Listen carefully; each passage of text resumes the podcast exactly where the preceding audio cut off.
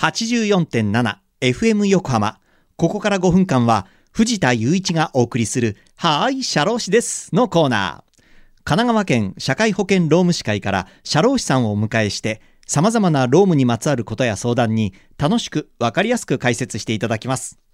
10月の社労士さんは横須賀支部桜井啓二さんです。桜井さん今週もよろしくお願いします。社労士の桜井です。よろしくお願いいたします。あの桜井さんが所属されている横須賀支部では毎月第1火曜日に横須賀市役所市民相談を実施されているそうですが中でも特徴的なご相談があったということで今週はそれについてちょっと教えていただければと思います。はい相談内容として、はい、アスベストにかかる労災の認定についてのご相談がありました。アスベストについてまあ知ってる方もねいらっしゃると思いますけども改めてアスベストとは何ですか？教えていただけますか？アスベストつまり石綿は天然の中でできた鉱物繊維です、はい、熱や摩擦酸やアルカリにも強く丈夫で変化しにくいという特性を持っていることからビルなどの保湿断熱やスレート材断熱材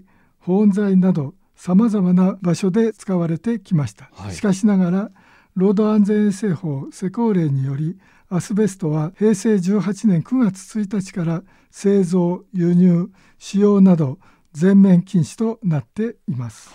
アスベスト被害とかニュースでも耳にしたりしますよね。で、アスベストによる疾病はどのようなものなんでしょうか？アスベスト、つまり石綿による健康被害は中皮腫や肺がんで人の髪の毛の直径よりもずっと細い繊維である石綿が空気中に飛散浮遊し、はい、それを吸い込むことによって起こります、はい、しかし健康被害の症状はすぐには現れず何十年もの潜伏期間を経て中皮腫や肺がんなどの病気として発症するのが特徴です。アスベストによる労災はどのぐらいあるんでしょうか？職業がんの労災保障の新規支給決定者は石綿による中皮腫肺がんを中心に全国で年間約1000人を超えています。多いんですね。ではアスベストに関する仕事はどのようなものがありますか？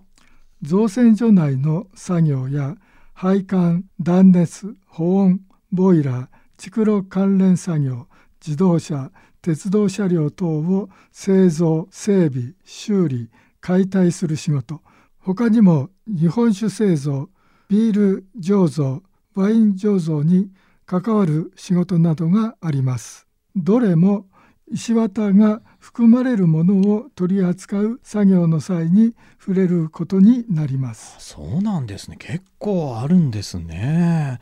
でアスベストに関する労災申請これはどのようにしたらいいんでしょうか？はい。アスベストに被災し中皮腫等で療養している方は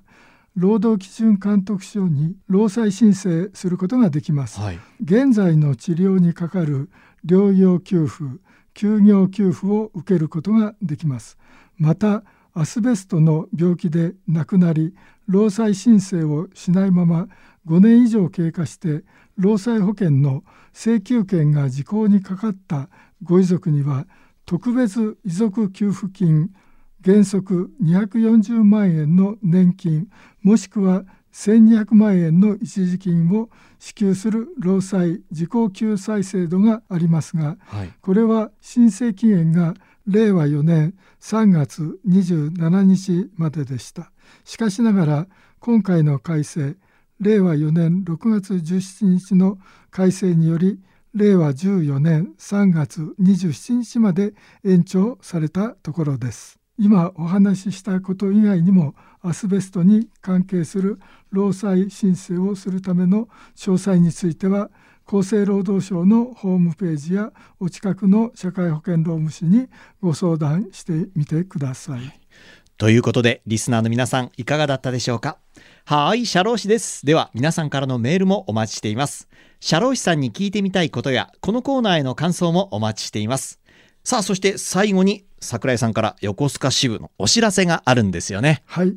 11月5日今週の土曜日に横須賀モアーズシティ8階において社労士会だけでなく横須賀市内で活躍される七事業つまり弁護士司法書士税理士行政書士土地家屋調査士社会福祉士の皆さんが集まって市民のご相談に無料で応じます。特に社会保険労務士相談では公的年金制度労働時間管理労災保障についての請求手続きなどについて丁寧に対応させていただきますのでぜひお立ち寄りください。はい、ありがとうございます。社労士さんはじめ、いろいろなね、七修行の方、垣根を越えてのね、相談会っていうことですね。はい、ということで、ぜひね、えー、気になる方、チェックしてみてください。さて、そろそろお別れの時間です。ここまでのお相手は藤田雄一と、桜井啓二でした。はい、桜井さん、今月どうもありがとうございました。